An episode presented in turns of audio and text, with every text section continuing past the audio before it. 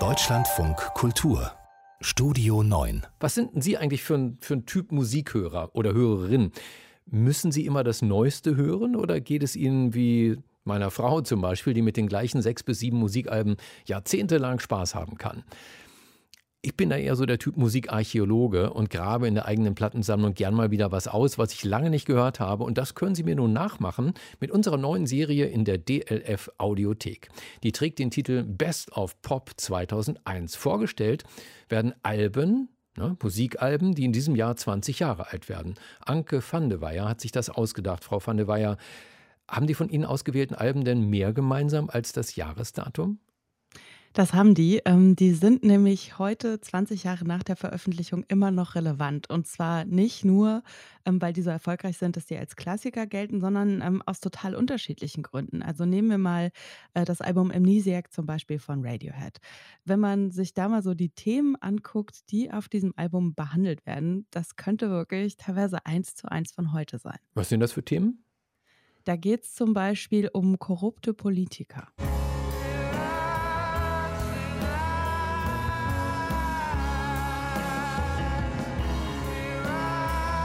Also ähm, den Song You and Whose Army, den hat Radiohead-Sänger Tom York über Politiker gemacht, die die Menschen betrügen, von denen sie überhaupt erst gewählt worden sind. Vor 20 Jahren hat er diesen Song dem damaligen US-Präsidenten George W. Bush gewidmet.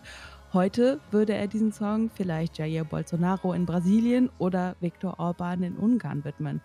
Und dazu kommt eben auch noch dieses Album, das zeichnet jetzt kein unbedingt schönes Bild von der Zukunft. Das ist alles ziemlich dystopisch, was da passiert bei Radiohead auf Amnesiac, sowohl in Sachen Sound, aber auch inhaltlich. Mhm. Wie äußert sich das?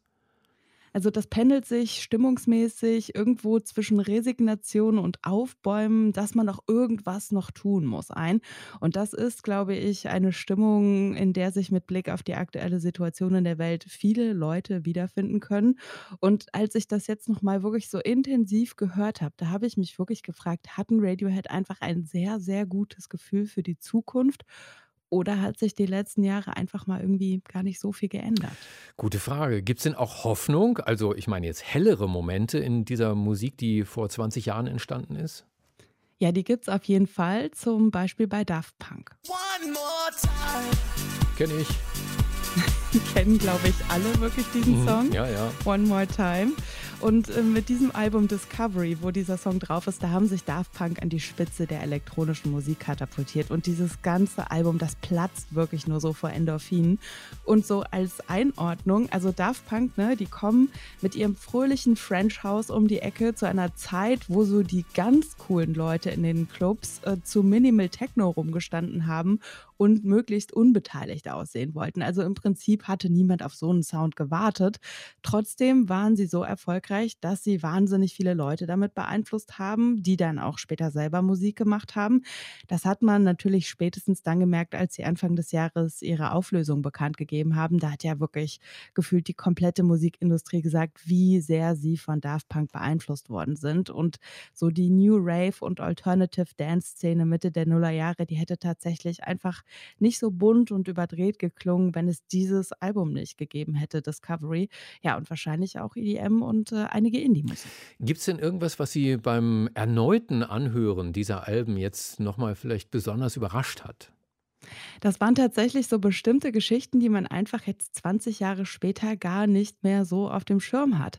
Ähm, bei Alicia Keys und ihrem Album Songs in A Minor war das zum Beispiel.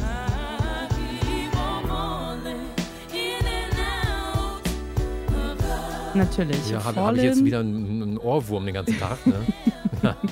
Sehr Voll. gerne. Also das hat man natürlich als Welthit auf dem Schirm. Mhm. Aber als dieser Song rausgekommen ist, da hat tatsächlich fast kein Radiosender dran geglaubt, weil das zu wenig Mainstream-tauglich das hier? wahrgenommen wurde damals. Mhm. Zu glauben. Genau das hier. Mhm. Und dieses Album dazu, Songs in A Minor, das lag tatsächlich zwei Jahre lang fertig bei Alicia Keys in der Schublade. Also sie hatte zwar ein Label, aber das wollte, dass sie sich soundmäßig eher an Leuten wie dem Popstar Christina Aguilera orien- orientiert und äh, weniger Klavier spielt. Sie selbst hatte da keine Lust drauf, hat sich dann ein neues Label gesucht und ist dann eben äh, mit zwei Jahren Verspätung dann zum Weltstar geworden.